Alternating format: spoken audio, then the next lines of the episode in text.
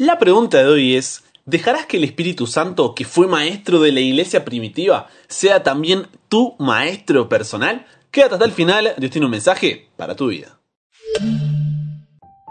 Buenas, ¿cómo estás? Soy el pastor en proceso Brian Chalá y te doy la bienvenida a un nuevo programa con esta comunidad imparable. ¿Por qué? Porque nunca para de aprender, nunca para de crecer en su relación con Dios, porque hasta el cielo no paramos. Queremos ser vecinos en el cielo, te lo digo todos los días porque quiero que te quede clavado ahí en la cabeza. Así que si ese es tu deseo, esa es tu oración, entonces estás en el lugar correcto y ya eres parte de esta comunidad. Le doy la bienvenida a todos los que se fueron sumando esta semana y te recuerdo que el título de hoy es La educación en la iglesia primitiva y el versículo para memorizar, vaya, supongo, espero, imagino que ya lo tienes más que sabido, está en segunda de Timoteo, capítulo tres, versículo dieciséis. Ahí lo escuchamos nada más para poder hacer un repaso general, pero antes hagamos una oración y ya nos metemos con el tema de hoy. Querido Dios, gracias porque nos has dado una semana realmente tremenda. Hemos visto en tu palabra cómo tú nos vas guiando, cómo la educación y la redención van tomadas de la mano, cómo la educación tiene como fin la redención, ¿no es cierto? Y la historia de la redención busca educarnos a cada paso, busca restaurar tu imagen en nosotros para que cada día podamos servir en esta tierra y prepararnos para la eternidad. Por lo cual ahora que vamos a abrir tu palabra, pedimos tu dirección, que tu Espíritu Santo pueda guiarnos, pueda mostrarnos cuál es tu voluntad y podamos realmente, Señor, cada día estar más cerca tuyo y tomados de tu mano. Bendice a cada corazón, cada hogar que se ha sumado al programa de hoy. En el nombre de Jesús oramos. Amén. Toda la escritura es inspirada por Dios, útil para enseñar, para reprender, para corregir y para instruir en justicia. Toda la escritura es inspirada por Dios, útil para enseñar, para reprender, para corregir y para instruir en justicia, al fin de que el hombre de Dios sea perfecto, enteramente preparado para toda buena obra.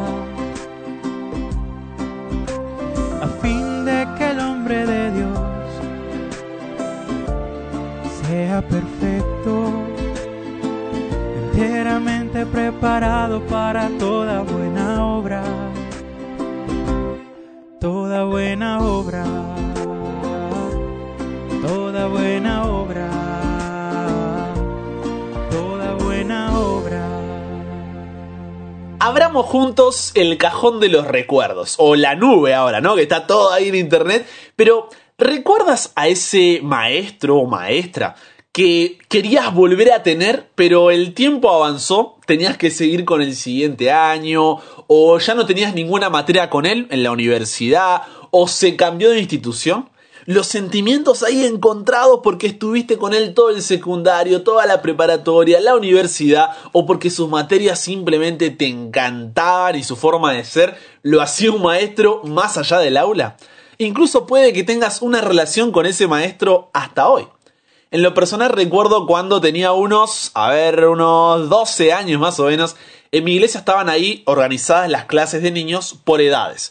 De los diez a doce años, la clase que corresponde es intermediarios. Y luego, de los trece, doce, trece años por ahí, pasas a la siguiente clase que va hasta los quince, que se llama juveniles.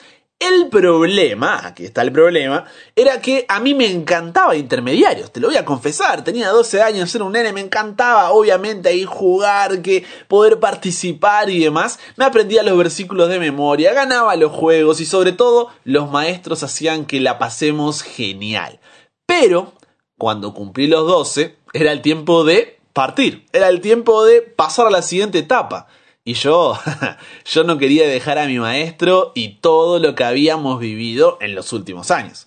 Pero mis compañeros se cambiaron de clase, pasaron a juveniles, mientras yo seguía ahí en intermediarios. Estuve hasta los catorce, dos años más de lo que debía haber estado cuando finalmente, obligado acá entre nosotros, me cambié a juveniles. Y era una mezcla de tristeza, enojo, incertidumbre, porque tenía que dejar a mi maestro, ya no lo iba a ver más, ya no iba a tener ese encuentro, no iba a pasar cada sábado con él.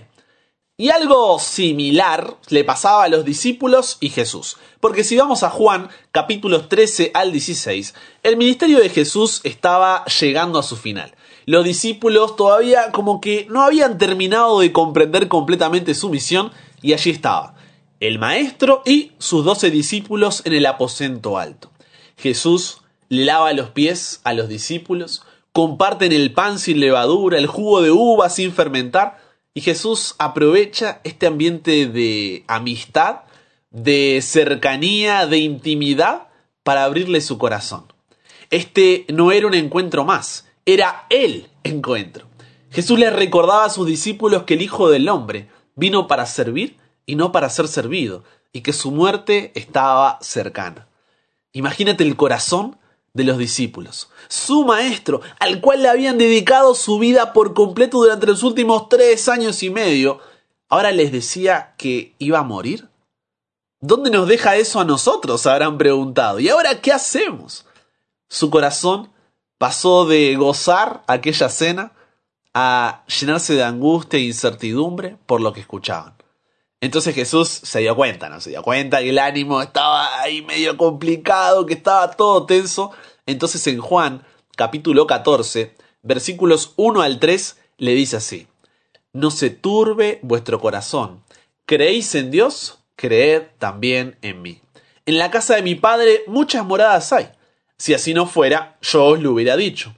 Voy pues a preparar lugar para vosotros. Y si me fuere, os prepararé el lugar, vendré otra vez, ahí está la promesa, vendré otra vez y os tomaré a mí mismo para que donde yo estoy, vosotros también estéis. En otras palabras les decía: ¡Ey! No se me pongan tristes, muchachos, que la estábamos pasando bien. Me voy, pero no me voy. Me voy, pero vendré. Tengan confianza, gente. A esta altura, digamos que ya deberían tenerla, ¿no? Sin embargo, los discípulos todavía es como que, que no entendían estas palabras. Y en el versículo cinco Tomás le dice: Señor, eh, no sabemos a dónde vas. ¿Cómo pues podemos saber el camino? Lo que le está preguntando es: ¿qué se supone que hagamos ahora, Jesús? Entonces el maestro en el versículo seis lo mira, le sonríe, hasta me lo imagino abrazándolo, ¿no? Y le dice: Tommy, yo soy el camino, yo soy la verdad. Ah, y también soy la vida. Nadie viene al Padre sino por mí. Entonces, en el versículo quince y dieciséis, estamos, recuerdan, Juan catorce, quince y dieciséis, le dice las dos cosas que deben hacer. Atenti, ¿eh? Versículo quince dice: Si me amáis, ¿qué cosa? Guardad mis mandamientos. No es tema de hoy, pero lo estudiamos toda una semana, la relación ahí entre la gracia, la ley, los mandamientos. Todavía hay que guardar los mandamientos. ¿Qué pasó? Todos son válidos. Así que ve a YouTube este fin de semana ahí que nos estás extrañando. Ve a YouTube, búscame ahí como Brian Chalá y repasa el tema. Busca Brian Chalá ley, Brian Chalá gracia. Ahí te van a aparecer todos los episodios o en la lista de reproducción. También puedes buscarlo. Pero hoy nos vamos a centrar en lo segundo que les dice. Para eso vamos ahí a versículo dieciséis y diecisiete, cuando dice: Y yo rogaré al Padre, y os dará, ¿qué cosa? Otro Consolador, para que esté con vosotros para siempre.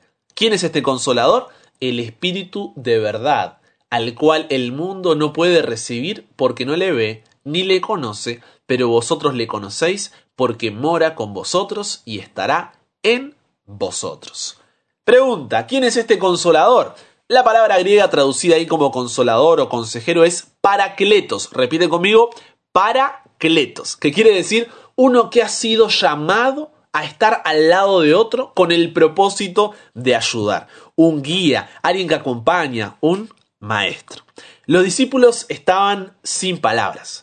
No le fue suficiente el saber que Cristo se iría, pero iba a volver. No habían entendido lo de la muerte y la resurrección. Y el hecho de saber todo lo que tendrían que enfrentar su maestro, no, no, simplemente era demasiado. Su corazón estaba afligido, estaba eh, lleno de dolor, una angustia desconsolada. Tenían ahí y miraban a Jesús sin, sin saber qué hacer.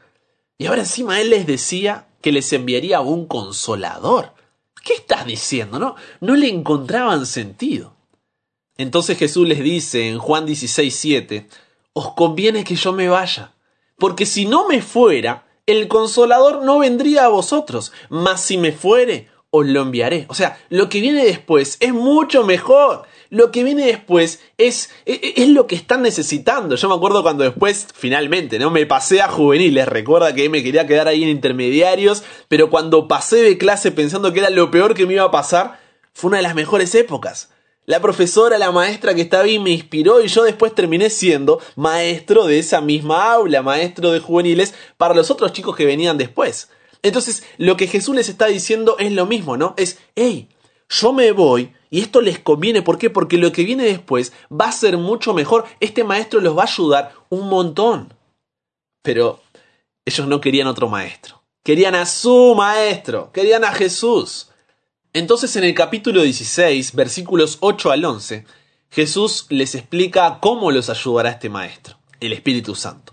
Entonces dice el versículo ocho, y cuando Él venga, quien, su nuevo Maestro, convencerá al mundo de pecado, de justicia y de juicio. Los discípulos lo miran a Jesús con cara de, bueno, se supone que eso tiene que aclararnos algo, tiene que calmarnos porque no te estamos entendiendo. ¿Cómo que convencerá al mundo de pecado, de justicia y de juicio? Entonces Jesús otra vez los mira y le dice, tranqui, eh, le voy a explicar. Versículo nueve, dice, de pecado por cuanto no creen en mí. O sea, piensan esto como si estuvieras viajando en un automóvil por la ruta. Sin embargo, aunque pensabas que estabas bien, de repente ahí ves un cartel, una señalización que te dice que estás yendo en contramano y te hace darte cuenta de que necesitas cambiar de dirección.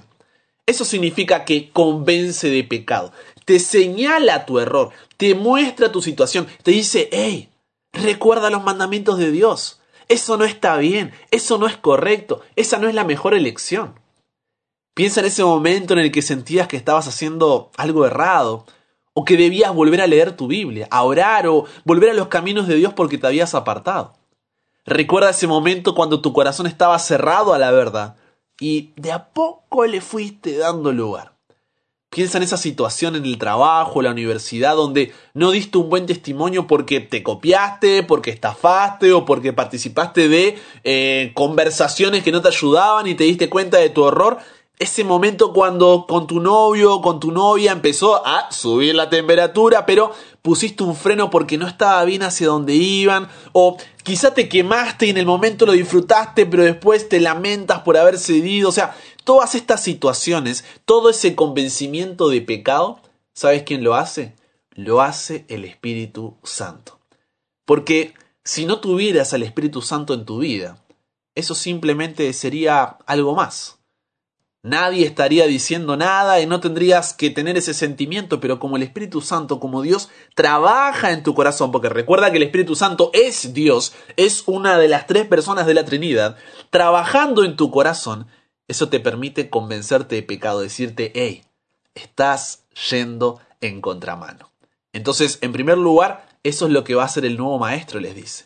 Pero hay más, ¿de dónde vino eso? Versículo diez, dice, de justicia, ¿por qué? Por cuanto voy al Padre y no me veréis más. Volvemos a nuestro ejemplo. Una vez que te dice que estás yendo en contramano, no te deja ahí como, bueno, sí, andá en contramano, si querés cambiar, si no, continúa. No, no, no. Sino que te da las indicaciones de cómo volver al camino correcto. Eso significa convence de justicia. ¿Qué justicia? La justicia de Cristo. Porque si bien tú y yo no somos justos delante de Dios porque somos pecadores y como la paga del pecado es la muerte, Jesús murió en la cruz para pagar nuestra deuda y hacernos justos delante de Dios para darnos vida eterna. Entonces cuando tú te sientes insuficiente, indigno, dices con esta cara voy a ir a Dios, el Espíritu Santo te dice, hey, Jesús murió para pagar tu deuda. Si bien te equivocaste, eres justo delante de Dios cuando aceptas la justicia de Cristo en tu vida. Entonces el Espíritu Santo siempre te apunta hacia la cruz. Y te dice, no importa cuán lejos te hayas ido o cuán bajo hayas caído, Jesús sigue abriéndote los brazos, así como lo hizo en la cruz. En pocas palabras te dice, hay una oportunidad.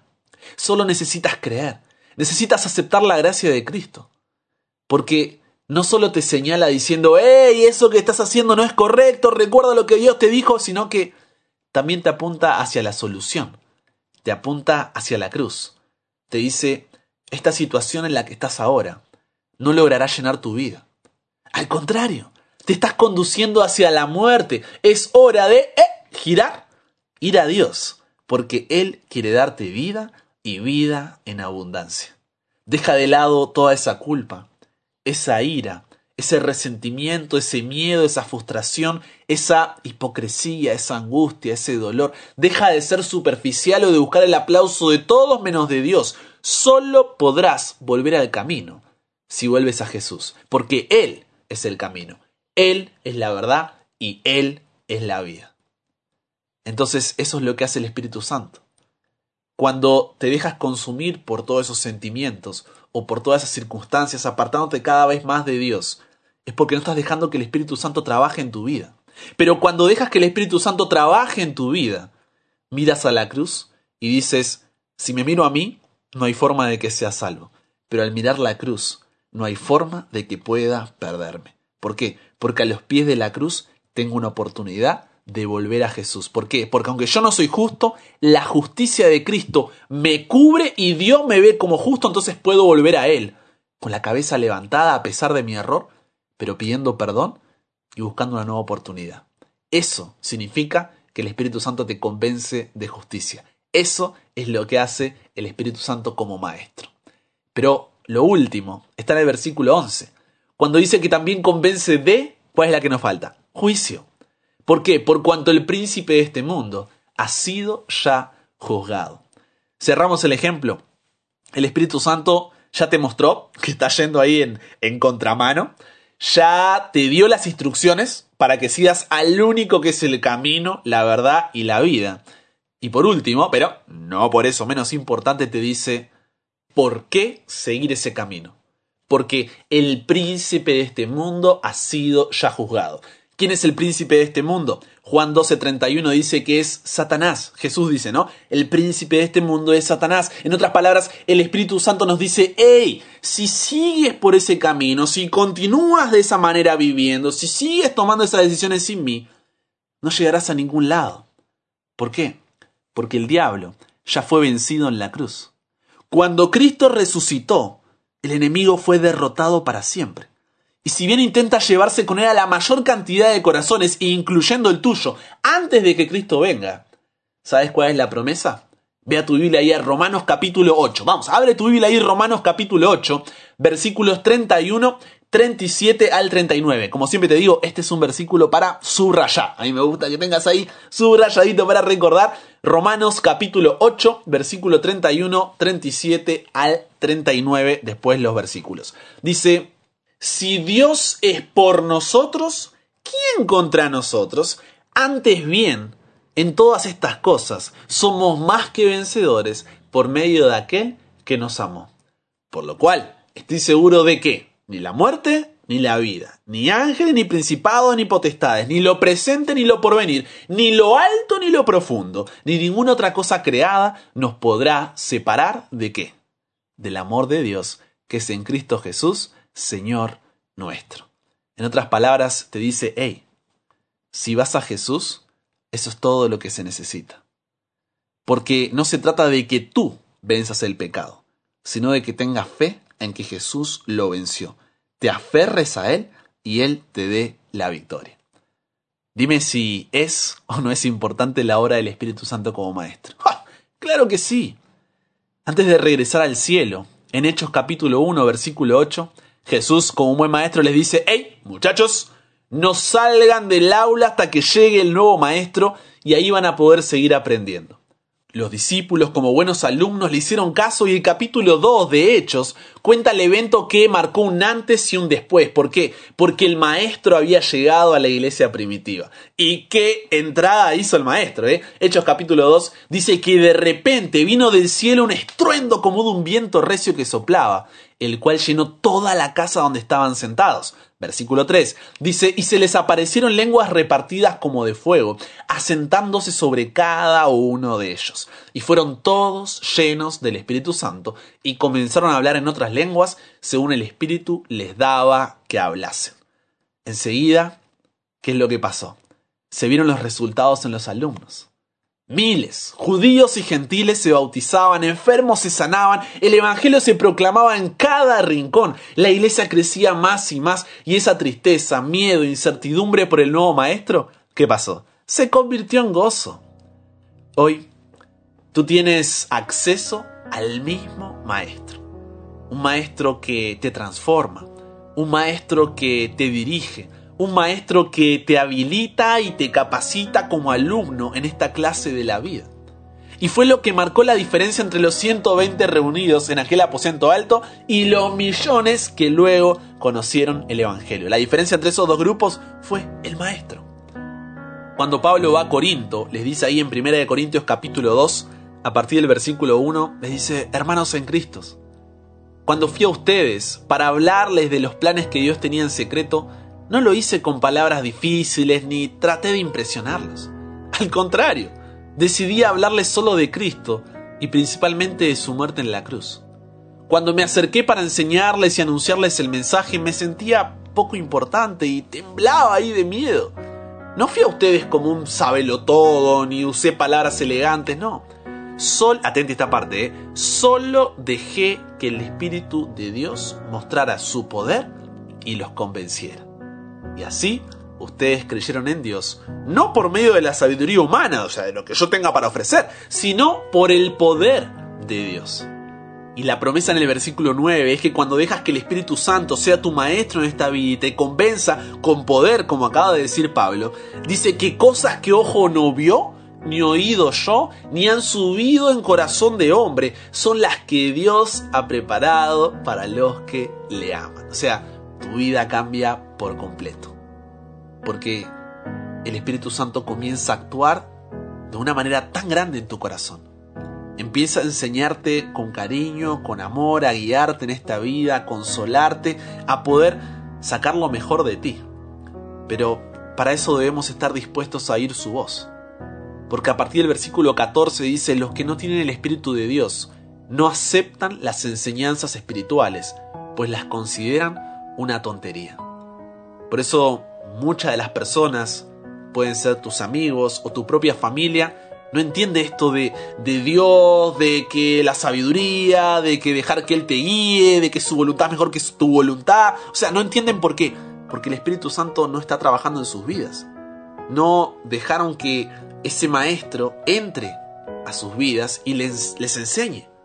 Entonces ellos, no, ¿qué estás diciendo? O sea, ¿qué, qué estás hablando? Pero como tú tienes a este maestro, tú ya viste esa clase, tú entiendes que lo que él tiene para ti es, es enorme. Entonces, ahí, siguiendo, ¿no?, el versículo catorce dice: tampoco pueden entenderlas porque no tienen el Espíritu de Dios. En cambio, tú que sí tienes el Espíritu de Dios, todo lo examinas y todo lo entiendes. ¿Se entiende? Pero los que no tienen el Espíritu no pueden examinar ni entender a quienes lo tienen. Como dice la Biblia, versículo dieciséis, ¿quién sabe lo que piensa el Señor? ¿Quién puede darle consejos? Pero nosotros, tú y yo, si decidimos abrir la puerta del corazón, tenemos el Espíritu de Dios y por eso pensamos como Cristo. Tremendo. Tenemos la mente de Cristo, dice. ¿Por qué? Porque imagina todo lo que nos queda por aprender. Si el Espíritu Santo nos ayuda a que pensemos como Cristo, las clases recién están empezando. Y serán de esas que no quieres vacaciones. Porque el Espíritu despierta en nosotros una sensibilidad a la excelencia de las cosas de Dios. Pero Él no actúa en contra de la palabra de Dios. No es que el Espíritu Santo va a venir y te va a decir: mirá, tenés que hacer esto, María, tenés que hacer esto, Juan. No, no, no. El Espíritu Santo obra en la palabra de Dios, con la palabra de Dios y a través de la palabra de Dios. Por eso termino con Primera de Juan capítulo dos, versículo veintisiete, que dice: el Espíritu de Dios les enseña todo, y lo que Él enseña no es mentira, sino la verdad. Por eso sigan las enseñanzas del Espíritu Santo y manténganse siempre unidos a Cristo. ¿Cómo son las enseñanzas del Espíritu Santo? Cuando abres tu Biblia y le dices: Dios, quiero dejar de lado todos mis prejuicios, todas mis dudas, todos mis preconceptos, todo, y quiero que tu Espíritu Santo pueda trabajar en mí y pueda mostrarme tu voluntad para mi vida y ayudarme a vivir de acuerdo a esa voluntad. Por eso la pregunta que te llevarás hoy para reflexionar, para conversar con Dios es: ¿dejarás que el Espíritu Santo, que fue el maestro de la iglesia primitiva e hizo cambios pero tremendos en la historia, sea también tu maestro? ¿O seguirás rechazándolo, seguirás cerrando esa puerta y privándote de ver cosas que ojo no vio, ni oído yo, que Dios tiene preparadas para ti? Deja que el Espíritu Santo te convenza de pecado, te convenza de justicia y te convenza de juicio, como vimos hoy. Que te transforme, te dirija, te habilite y capacite para que en esta clase de la vida tu corazón pueda ser restaurado a imagen de Dios a través del desarrollo físico, mental, social y espiritual, en un proceso que dura toda la vida, con el objetivo de que sirvas en esta tierra y te prepares para la eternidad. Si ese es tu deseo, acompáñame en esta oración. Querido Dios y Padre, gracias, gracias Señor por la lección que nos has dado hoy. Muchas veces intentamos vivir la vida por nuestras propias cuentas, pero tú nos has dejado un maestro. Tú no nos has dejado a la deriva, sino que el Espíritu Santo puede trabajar en cada uno de nuestros corazones. Señor, muchas veces no queremos oír tu voz, queremos hacer nuestra voluntad y cada vez le bajamos más el volumen a esa voz del Espíritu Santo que quiere obrar en nosotros. Pero hoy queremos decirte que te entregamos nuestra vida por completo. Queremos que tu Espíritu Santo, a través de tu palabra, nos pueda mostrar la verdad, nos pueda mostrar a ti, para que podamos saber cuál es el camino que nos lleve a la vida. Que sea nuestro maestro, Señor, que sea nuestro consolador, nuestro consejero, nuestro guía, y podamos, tomados de su mano, salir adelante. Bendice cada corazón, cada hogar que se sumó al programa de hoy. Cámbianos, renuévanos, transfórmanos, somos tuyos. En el nombre de Jesús oramos. Amén.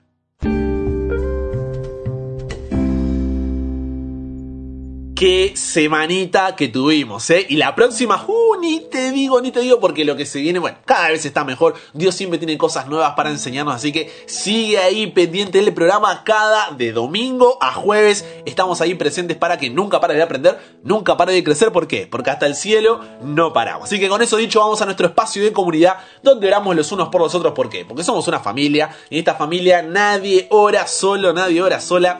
Y el día de hoy, Antonia Romero nos escribe diciendo así: hola querido pastor, oro por su esposa y su equipo. Hoy quisiera pedirle un gran favor, si pueden orar por mi sobrino Ariel Martín Romero. Atenti, anota ahí. Ariel Martín Romero. Él está internado porque pertenece a la brigada policial de Moreno y lo balearon en una pierna. Está con mucha fiebre e infección en su pierna y corre riesgo de amputación. Que Dios lo bendiga a usted y su grupo. Los amo. Qué grande, Antonia, de corazón.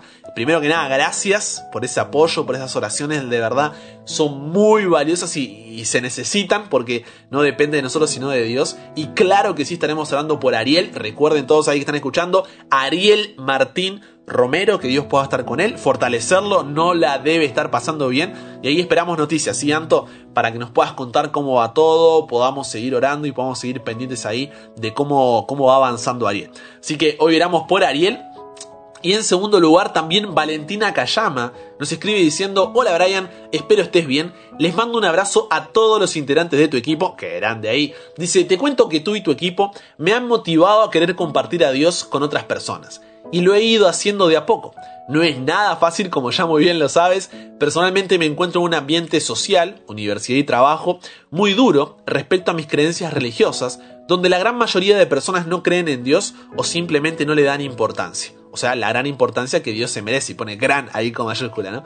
Dice: así que bueno, de a poco he dado testimonio con mi comportamiento, mi manera de hablar, de expresarme, y de a poquito, uno a uno, le he ido hablando y regalando material para que puedan leer acerca de Dios. Es duro no ver frutos de una vez, porque estamos acostumbrados a ver y querer las cosas para allá, y me ha rechazado mis predicaciones, por ahí entre comillas, por así decirlo, y me he sentido un poco mal por eso.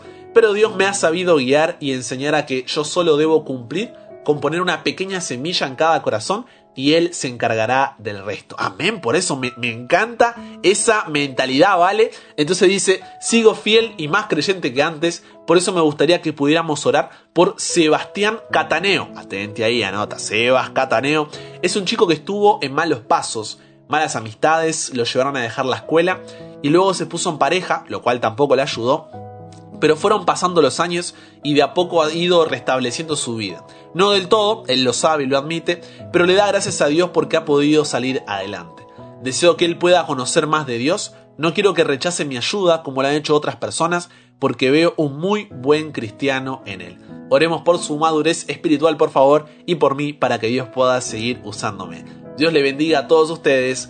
Abrazos. Claro que sí, vale, en primer lugar, qué orgullo, qué lindo, ¿no? El cielo está de fiesta por ver cómo estás ahí activa, buscando compartir de Jesús, a pesar de, de todas las dificultades que nos contás, ¿no? Así que ánimo, sigue ahí adelante y como bien dijiste, tú tienes que plantar y regar y el crecimiento lo da Dios. Y claro que sí, estaremos orando por Sebastián. Así que recuerda, hoy oramos por Sebastián y por Ariel. Mañana oramos por ti. Recuerda que aunque todavía no salió o no sale tu, tu pedido de oración o tu agradecimiento, seguimos orando. No es menos importante por eso, sino que le tenemos ahí siempre pendiente para que Dios pueda estar al control, ¿sí? Somos familia, ya lo sabes. Y por último, un testimonio de cómo cuando tú compartes este programa, Dios te utiliza, ¿no? Porque algo que me gusta decir, no es mi programa, no es mi comunidad, sino que es nuestra comunidad, es nuestro programa y es la oportunidad que Dios nos da de poder compartir el evangelio con otras personas.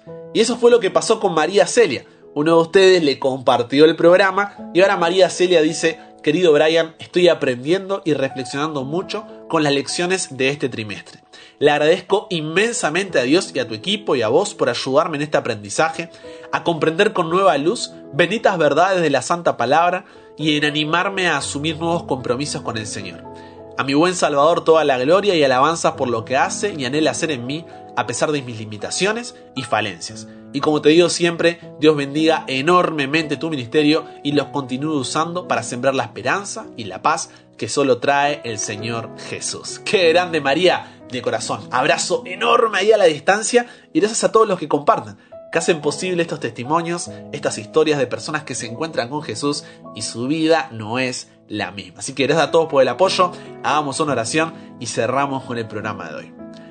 Querido Dios, gracias, gracias y gracias como te digo siempre por la oportunidad de como equipo estar al servicio tuyo, porque nos permites eh, poder colocar nuestros dones, nuestro tiempo para poder servirte y ver cómo va actuando este mensaje en los diferentes corazones como el de María Celia.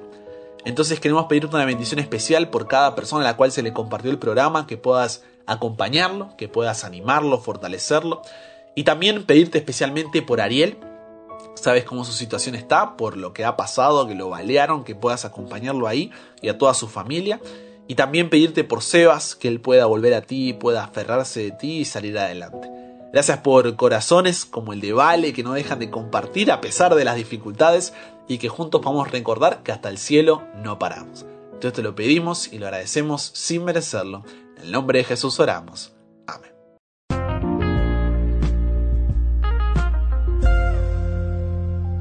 Comparte con nosotros tu pedido o agradecimiento, también tu testimonio, tu historia por WhatsApp escribiendo al más, coloca al más, cinco cuatro nueve uno uno tres cuatro cuatro uno cinco cero cero siete. Ahí también recibirás todos los programas de domingo a jueves para que puedas escucharlo como quieras, donde quieras y cuando quieras, con conexión, sin conexión, no importa. Si te perdiste alguno de los episodios, si quieres, ay, yo me acuerdo que vimos, o los que mencioné hoy, ¿no? El tema de la gracia, el tema de la ley, el don de lenguas que vimos con el Espíritu Santo. Todos esos puedes buscarlo ahí en YouTube. Escribe Brian Chalá y al lado ahí del tema podrás encontrarlo. Suscríbete ahí al canal, activa las notificaciones para que no te pierdas de nada, y también en Spotify si te gusta ahí escuchar mientras estás yendo a algún lado, mientras estás cocinando, en el auto, es una excelente posibilidad.